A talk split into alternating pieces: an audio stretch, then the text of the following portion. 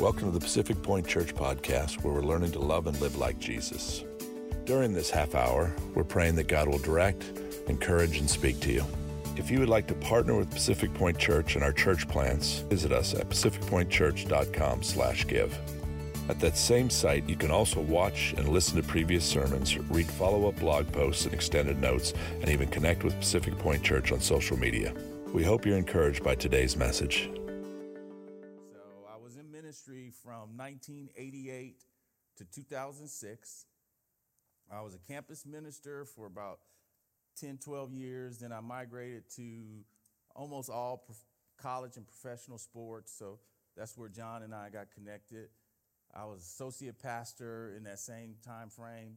And in 2004, I moved to Houston to lead a church.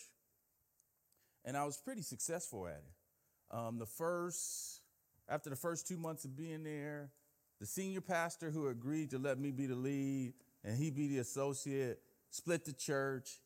And uh, for the first three months of being a senior pastor, I spent most of my time either talking people in to stay or saying bye as they left. That's how I started my pastoral senior pastor career. So, John, you had some rough bumps probably along the way. That was that was so. I did that for about three years, and uh, I at that time was married, had four wonderful kids, and they're all grown now. And my wife decided to divorce me, and uh, part of me was like, I was the nerd of the group, right? You all, everybody's always got one nerdy friend, right? Raise your hand. You got one. One. I'm John's nerdy friend, just in case you wonder. That's why he keeps me on the board. now, some of y'all are not laughing because you are that nerdy friend. but I'm such a nerd that I just figured if I can't manage my household, I probably shouldn't be in ministry. Now, there was no accusations or uh, you couldn't, like, I was such a nerd that I got teased, and Chris probably used to do it with all the other wives. I was a pure side hugger. And it wasn't even a strong side. It was just kind of like, hey, because I was always cautious of coming off as a flirt or that's how nerdy I was. But I, I said, you know what? If I can't keep it together, then I need to resign. I resigned. And about a year later, my wife filed papers to divorce me. And uh, so I went back into my college degree, which was construction management or cost estimating, cost engineering. And kind of what my job is, is engineers design it. And because I have an engineering background, I take their designs and figure out what the total cost is. I present it to a manager or they bring it up the corporate ladder. They make a decision. I told John, my job is basically different than like, you know, cars. If you don't like them after a while, what do you do with it? You sell it, you trade it in, or you give it away, right? Well, a $10 billion chemical plant, you can't just trade it in. You can't just sell it. I mean, it doesn't work like so. They constantly fixing stuff, upgrading, so forth. So that's part of what I do now. So this pastor thing is cost estimator Daryl. Everybody say that. Cost estimator Daryl. Say it one more time. Cost estimator. So next time you hear John say Pastor Daryl, you go, oh, oh, no, no. Cost estimator Daryl. All right, enough about me. All right, so as I was thinking about coming and speak, I don't speak as often as I used to. And uh, a lot of my older friends that are pastors um, still want me to come and talk. I think I talk better on a personal level, just sitting around with you, but they still think I should get up in front of people. So part of me loves them enough to get up here and hopefully share something that'll help you. Okay? Y'all ready? It's only gonna take two hours, but I'm gonna get it done. All right, I wanna talk to you about the committed life today. You know, if you were to actually look in the mirror and said, What's my life consist of? It consists of many commitments that you made along the way. Now, we don't have many young people in here. When I say young, like teenagers, because they don't even know how to spell commitment, but But most of us who, you know, you in your 20s, you know, you, you in your 40s, 50s, roaring 60s, you know, outstanding 70s. We got any 70 year olds in here? Oh, we got one, two. Okay, yeah. Oh, 80? All right, man. That's that's pretty impressive. Um, but that's what our life really is. You can call it choices, you can call it whatever you want, but we're all committed to something. Now I know what you think, and I can read Eddie's mind. He's like, dude, I know this dude so lazy, he ain't committed to nothing. That's what you think, right? Sometimes. Let me tell you, the lazy dude, guess what he committed to? Being lazy, right? oh, the selfish guy, man, he ain't committed to nobody. Guess who he committed to? Self. And you know the thing I was thinking about commitment is if you're if you're in that mid 20s or older, we all have somebody out there we admire their commitment, don't we? Let's be honest. Like, I, am a sports guy. I played point guard for Oregon State many moons ago. And uh, so I, I, like to hear these stories. Like, everybody likes the first Rocky movie, right? Everybody seen that one? You know, you just like, oh, and one of my college teammates, Gucci's roommate too, we used to watch the one with when he went to fight Drago. And he's out there doing the sit ups and all this stuff. We are I'm just telling you, we love to see committed people. That's why Tom Brady is such an icon. How many of you never, who, who in here hasn't heard of Tom Brady? Raise a hand. You know why? The guy is so committed. They said that after the Super Bowl, when guys are knocking out shots, guess what he's knocking out? Avocado shots. I'm like, this dude is so committed to football and being some great football that he would let his wife and kids go. That's why I stopped the admiration at that point. We look at LeBron James, you know, Laker down here. Spends what, one million, two million dollars on his body. And I'm thinking, what are you doing with two? I mean, what, what cost that much? Did you spend two million? But part of me is like, that guy is in great shape, his body's physical. All of us are committed to something. The rest of your life, you're going to have to make commitments commitments to do something or not do something. And the way it works in America, you know what we really, our commitments are? Getting paid, having fun, being happy. Come on now, let's be honest. Most divorces happen because of what? Somebody, no, I ain't happy. Now, you might not be happy with the money you got, but you may be, happiness is our commitment top to bottom. We are committed, oversaturated with the idea that, hey, I want to be happy. And if this doesn't make me happy, I'm not in it anymore. Commitment. It's a sobering word, but it's not a dirty word commitment. I was thinking about, uh, as I was putting these thoughts together, I was thinking about TJ Blue. And John called me about, I guess, a month, no more than a month ago, and said, Hey, man, TJ's going to what Navy SEALs call Hell Week. And I'm trying to get together people to pray for him 24 hours. Would you be willing to? Now, you don't have to pay the whole hour, but just during that hour slot, commit to a week of praying for him. And so TJ shows up at the house the other night, and the first question I asked him, because John was describing to me the kind of stuff they put these dudes through. And I think John's a tough guy, right? Yeah, how many of have been around John in like hockey or seen him really get in there and mix it up, okay? John is a tough guy. He used to try to play basketball. Keyword, try. He would come in there with us other athletes, even though he told us the hockey guys were the best athletes in the world. Don't have that, day, that don't have that debate with them. and John would come in and he would just be like this little dude who would set picks. So in basketball, you dribble the ball, a guy's guarding and another guy comes and holds his body, right? John was just so tough. He would so I would want John on my team sometimes just to set picks because he was tough. And you could see all the scars on his face. Those aren't from Chris. Those are from uh, all his hockey days. But I was thinking, I said, I said, TJ, when did you make the commitment? Like John was like, they got four hours of sleep in a week.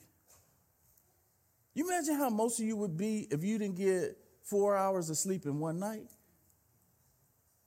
I can tell you, I wouldn't be in a very good mood. This dude got four hours of sleep in one week. I said, When did you make the commitment that you wouldn't quit? And he said, Well, everybody who goes there. I said, No, no, no, no, no. Some dudes don't make it. You know why they don't make it? Somebody help me out. Why don't they make it? They're not committed. See, I'm impressed with people who make the commitment. A neurosurgeon. That guy goes to school all these years and the commitment he makes, his skill of his hands. Now, neurosurgeon probably don't impress you out here. You're probably more impressed with a plastic surgeon out here, right? Oops, I didn't say that out loud, did I? We're impressed with people who lose weight. You see a friend, man, you look good. Oh, I lost 25 pounds. I remember last time I came, John uh, used to always have this joke, oh, fat white guy, right? And he really wasn't that fat, but he for him it was fat, right? And uh, so he said the joke last night, and I said, whoa, whoa, whoa.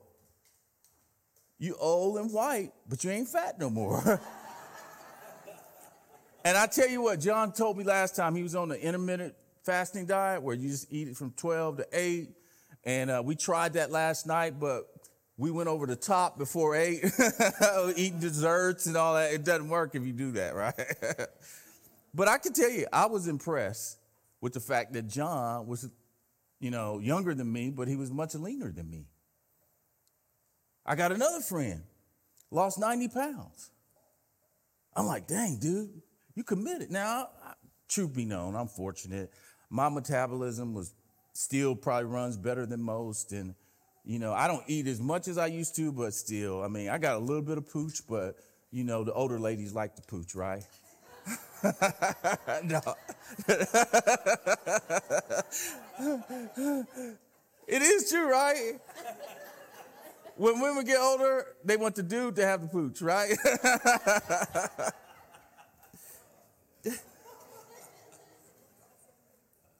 All right, so I believe the most important commitments you can make are relational commitment to marriage, commitment to parenting, commitment, commitment to be a good sibling, relational stuff.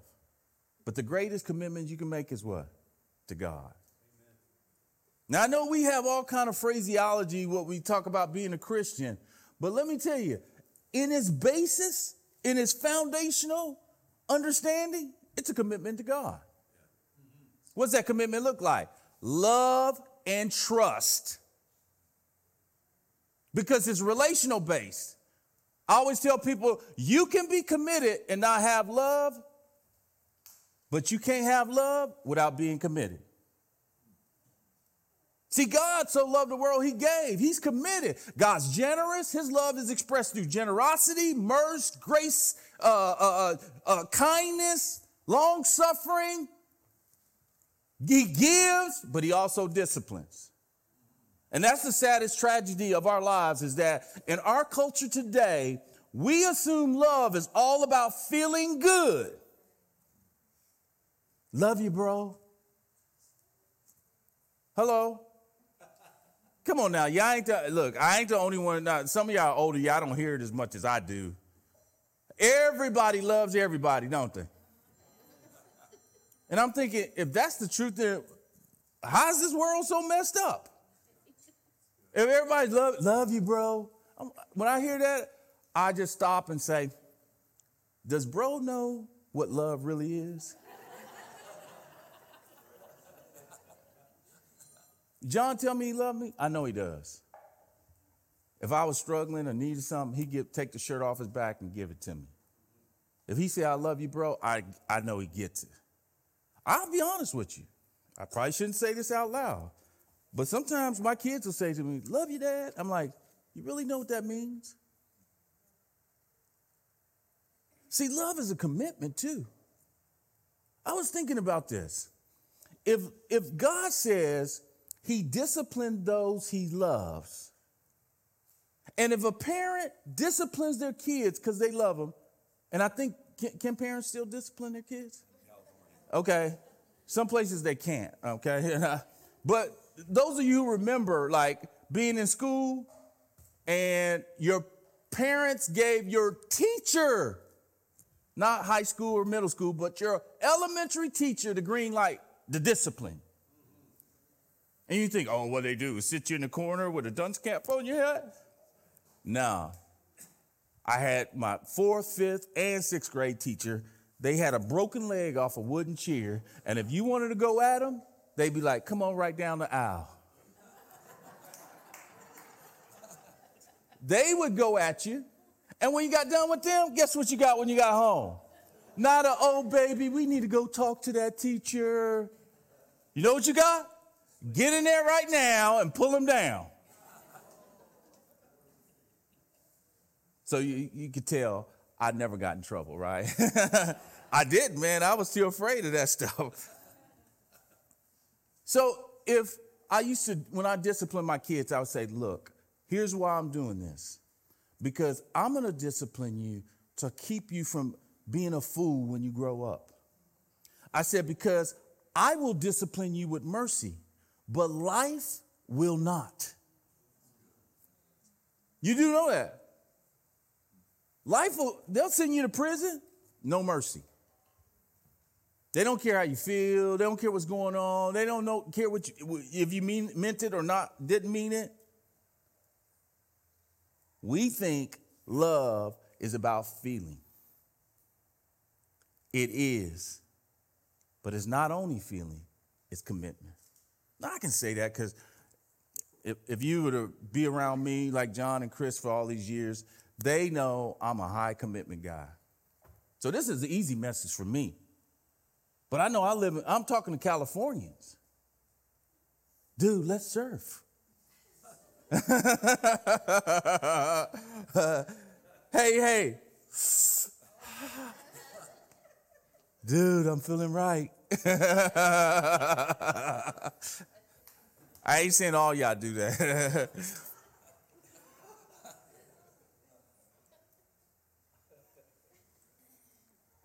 I just wish we would define what love really is. And I think in our definition, we need to talk about commitment. Secondly, not only love, commitment is love, but with God is trust. Every relationship you have, the basis of a real relationship is trust. You can't trust somebody, you're not gonna have a relationship with them. You can try, but you're not really gonna have a relationship. And I was I wrote my note, like trust can be as simple as you sitting in that seat. When you showed up this morning and you saw that chair, did you walk up to it and go, kind of make sure that it mechanically could hold you? Did you? Did you test it? You just looked at it and said, oh, I'm going to trust that if I sit in that chair, even though I got five more pounds because of Thanksgiving, you know what I'm saying? That that chair is going to hold me up. That's basic trust. We do that every day. You go in your car, you crank it, you trust that it's to turn on. That's simple trust, right? But it gets more complex when you get in church world. You know what I'm talking about, right? So Pastor John will get up and say, "Hey, we got giving envelopes." And everybody just kind of, not everybody, but you start thinking like, okay, giving. Some of you go, oh yeah, giving, that's a part of being a good Christian. Others you go like, wait, dude can speak okay, and I like his wife. She seems real bubbly, you know?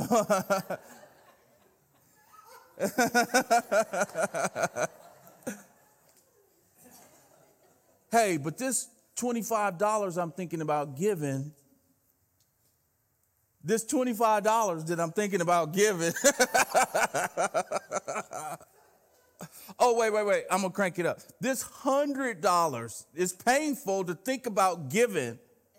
And I ain't saying some people could, you could be in this room and a hundred bucks is a lot, but let me tell you something. It is trust to say, hey, I trust that John is this leader of this church, that he's working with other leaders in the church. And if I give the money that God asked me to give, which is a tithe, that I'm going to trust that these folks are going to do what they're supposed to. Let me give you a tip. Even if they don't use the money right, God will still honor your giving. Now, I don't want to give you some prosperity gospel where, man, if you tithe, boy, you'll get you a nice car, you'll upgrade your house. That's not what tithing is about.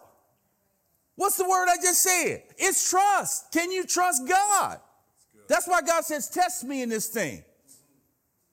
You notice he didn't say test you in some other stuff like test me and go marry that woman, test me and go buy that house. Test me in this thing, what? Giving. I don't get anything out of here. I paid for my own flight. John paid for my food. Chris paid for my housing by making up the bedroom and guest room in her house. Okay? I ain't getting nothing out of this. But I got enough sense. Let me tell you where living on both sides of the fence. I used to be in ministry, now I'm not in ministry. You know what I do on Sundays? Anybody want to guess what I do on Sunday mornings? I do what? Uh, I love golf, but I go to church. Now I play golf after church. How many you think I still give? Never stop. Hey, I'm reminded today I'm at church. So when I get done, probably sitting in the airport, I'll go to the church I go to, and I'm gonna go online and say, okay, here's my tithe. Boom. See, we can all talk this. Oh, I love Jesus. Commitment, trust. How do they play in? Let me give you a picture of commitment and trust. So, so many of us think when we talk about money, we think that the church is trying to get our money. I remember being in college, we were playing in Oakland, and this professional athlete, he was a high, big name guy back at the time, played for the Portland Trailblazers. That's as much clues as I'm gonna give you. So I had to go back to the room. We were getting ready to go out to eat. And I had to go back to the room, and it so happened three of my teammates bumped into this guy. Well, they knew about us, and we knew about them. And this guy was like the top guy on the team. And my teammate was AC Green, remember former LA Laker, right? He was the last guy to cut that Jheri curl out of hair of you. If, that, if you don't remember him from being a good player, that's the. he was the last of the Mohegan, Jerry, Jheri curl Mohegans. but so AC was a little more diplomatic than me. So AC was trying to invite him, like, man, you need to go to church. And he's like, oh, man, I would go to church, but all they want is my money. So he left. I'm coming down the hall. Hey, man. And they was like, dude, we just ran into so and so. And AC invited him, to, told him about church. And he told him, I said, he better be glad I was here. I wasn't here. Because I'd have told him this you can take that money and shove it up your bleep. Now, I don't cuss, so I would have just said bleep. See, the issue is not how much money you have, but how much money has you. Did you get that? It's not how much cash flow you got. It is and it isn't. Like, if you can't afford to pay your rent, you can't do any of those things. When I talk to people about giving, I will tell, tell them, look, why don't you go on a progressive curve? If you're not giving anything, start giving something. And then start challenging yourself more and more to give because let me tell you something. We're making an investment not for now. If you give so you can get now, you're in trouble. Because that bubble's going to pop at some point. You give for eternity. I'm setting up treasure in heaven. I don't, what I, whether I get a good job or don't have a good job, if I make a lot of money or don't make a lot of money, that's not why I give. All right, I'm done with that one. Okay. You will be tested. Every commitment, marriage commitment, parenting commitment, and your commitment with God be tested. Most of you heard of the book of Job. Some of you might call it Job. It's the Old Testament book of wisdom. And in the book of Job, think about this. Listen to this. It is actually the first inspired book in the Bible. Chronologically, they put it in the wisdom literature, but technically, if you put it in chronological order, they could argue that it was the first book written because the first five books of the Bible were written by Moses, and Moses was, was going off oral tradition up until Exodus. So when you read Genesis, it's Moses writing the book, but he wasn't alive then. He didn't come, he didn't come into the picture until about Exodus 4, I believe. So all that stuff, he's going off oral tradition. But they believe that Job lived before um, uh, Moses, obviously, and may have lived before Abraham or sometime after Abraham. But it's the first book of the Bible. Anybody know what Job is about? It's about a man who was righteous, feared God, and was doing the right thing. And God did what? Test him. What was the test? This is the test all of us will face. You may not face them all, but he faced them all. The test of health, the test of relationship, and the test of finances. Job lost all his possessions. His kids got wiped out because they were heathens. And then he got boils all over his body. And then he had to figure out, like, am I still going to stay committed to God? Now, I want to get into the meat of what I'm going to say and wrap it up. Put up, if you could, Seth, I want you to look at the story of John the Baptist because I think this epitomized commitment to the max. It says, when Jesus was finished instructing his 12 disciples, he went from there to teach and preach in the towns of Galilee. When John was in prison, heard about the deeds of the Messiah, he sent his disciples to ask, Are you the one who is to come? Or should we expect somebody else? Then Jesus replied, Go back and report to John what you've heard, what you hear and see. The blind receive sight, the lame walk, those who have leprosy are cleansed, the deaf hear, the dead are raised, the good news is proclaimed to the poor. Blessed is blessed is anyone who does not stumble on account of me. Blessed is the one who is not who is not offended actually in the translation he's got up, offended by me.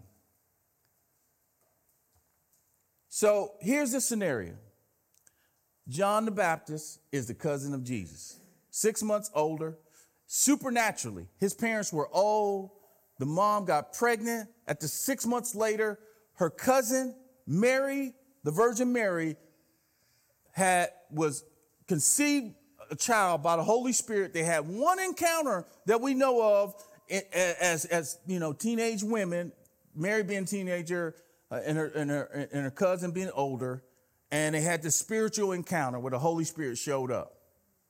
We never hear of any interaction between John and Jesus, though they may have had some, you know, some family reunions. I don't know what they did in Jerusalem back then, but they probably had some kind of gatherings, but we have no knowledge of it in the scripture. The next time we see them encountering, it was as adults, and Jesus about to start his ministry, and John the Baptist, John the Baptist baptizes Jesus. After that baptism, comes down from heaven, boom, this is my beloved son, whom I'm well pleased. John confirms this is the chosen one. Don't hear about any encounters with him again. The next time we hear about John and Jesus was in this encounter in Matthew 11. It's also in Luke 7. And this, this actual account that happened in scripture is verbatim. Luke and Matthew worded identical. They didn't change anything. They didn't add anything perspective wise because some of the synoptic gospels have the same story but a different perspective. In this case, they didn't deviate at all. John is now in prison. He's in prison because Herod the Great had two, two sons at least uh, Herod Philip and Herod Antipas. Antipas took his sister, his brother Philip's wife, married her while the dude was still alive. That's how bad he was. Come on now, that's bad, huh? That, that, that's some that's some stuff, right? I didn't say commit adultery around his back. he took her and said, "Now she my wife, dude." So John confronted him, said, Man, this ain't right. You live in adultery. And so he put him in prison, but he didn't kill him because people considered John a prophet. So Herod's having a birthday party. His, his, uh, his woman's, his new wife's daughter, he asked her to dance for him. And a part of doing the dance, cut John's head off. So he's sitting in prison waiting. And he's hearing all the stuff Jesus is doing. And he sends two of his guys. He said, Hey, go see if this is the guy. Or should I be looking for somebody else? Now, there's one or two reasons why Jesus, John would send those guys. One, he's thinking, man, this is the end of my life. I just want to be sure that I gave my life to a cause that was worth dying for. So go out there and make sure he's the guy. But I got another human suspicion. If you got a cousin who's what? Raising the dead, cleansing the lepers, blind seeing, lame walking. Hey, dude, can you hook a brother up and get me out of jail? Come on now, you thinking that? Now, John, John, I don't know about this in, in, in, with, with white pro athletes, but black ones, when you go up the, when you start getting good, you got more cousins than you know of. I was a high end high school player, and uh, one of my buddies went to another uh, rival high school, and uh, he, I bumped into him. He said, "Hey man, you got a cousin named Cleophas?" I did. and I'm like, yeah, Cleophas is my cousin. He goes, yeah, because dude told me he's because people will come out of the woodworks. Hey, yeah, Daryl Flowers. My name at home is not Daryl, it's Daryl. Daryl Flowers, uh, that's my cousin. And some people I'll be like, oh, that dude ain't related to me. But that's how it is in the pros. Like you got cousins coming out of the woodwork. At, at minimum, they're gonna ask for tickets, and the ones who real bold, they're gonna ask for money. Now you imagine John saying, Look, I was the guy. I set the trail for you. I got everything ready for you. And now I'm sitting in prison. Here's the amazing thing Blessed is the one who is not offended by me. Why would John be offended that Jesus was healing the sick and, uh, and, and bringing sight to the blind and the lame walking and lepers getting healed? Why would he be offended by that? The offense was not what he was doing. The offense was what? What he wasn't doing, which helping him out. See, that's the real test. When you're a new Christian, you know how it works. You pray over every meal. You pray over snacks. You know what I'm saying? That's how that's how committed you are when you're a new believer. Like you you get you, go to Starbucks and just get a little scone and you're like, Jesus bless the scone, right? And then and then you know that scone is blessed, right? when you're young in the Lord, it seems like you just ask God for anything like a kid and it happens, right? But how many of you know that don't last forever? Because God wants you and I to grow up. I got a buddy, plays play pro sports. John knows him and Chris as well. Andre Wadsworth. Andre was the number three pick in 1998 in the NFL draft. Not third round, one, two, three. He won a, he was one, he was one of, of guys, one of few guys who was a defensive player who almost won the Heisman. He was one of the four finalists that went to New York. Only four people get to go to win this, you know, high-end college award. He at that time had the highest bonus of any rookie to sign up to that point. He married a beautiful model. Andre, right now, is actually currently the executive pastor of a church over in Scottsdale. If you ever go over there, Impact Church. And let me tell you Andre's backstory, because you're thinking, oh man, what a life. He living his best life, isn't he? Um, Andre, his first year, started suffering some issues with circulation and blood flow in his knee surgery. They had to do another surgery. Then he tore his Achilles, then he tore his other Achilles. And then he had 17 surgeries. Did you hear what I said? Just to play football. Finally, he, he tried out after 17 surgeries and probably five, six, seven, eight years later, he makes the New York Jets for just a little bit and hung them up.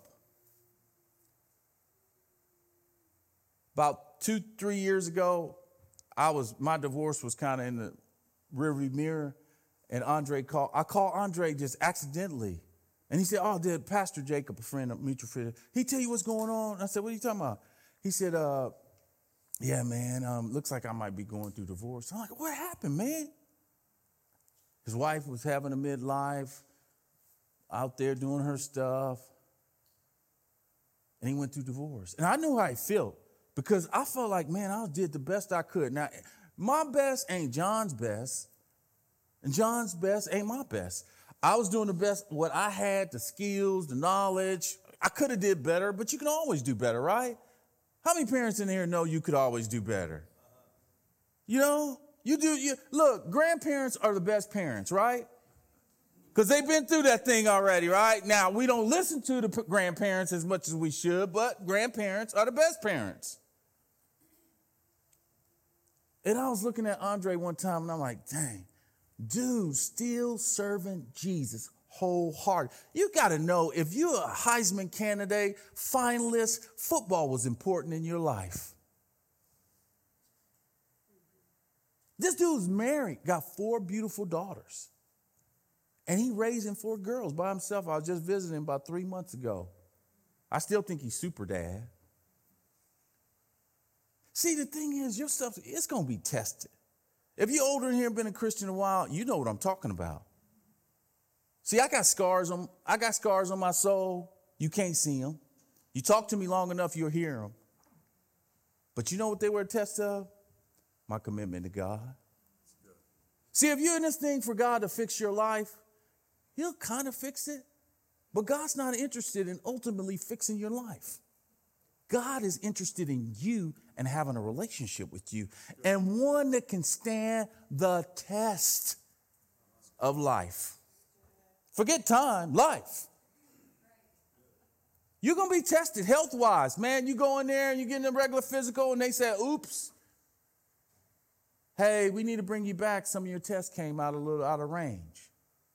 See, that's what prison's all about. I was just reading about Brittney Griner. Brittney Griner's a basketball player, plays in the WNBA. She was on her way out of Russia right as the Russians began to attack the Ukrainians. And on her way out, she got popped with vape, uh, what do you call it? Vape uh, pipes or whatever, huh? Vape, vape, vape pens with CBD in it. Now, America, we chuckle, ha ha ha, you know, yeah, she's going through security. But you know what the Russians did? Stuck her in jail. She'd been over there for about two years. She just got her sentence for nine and a half years.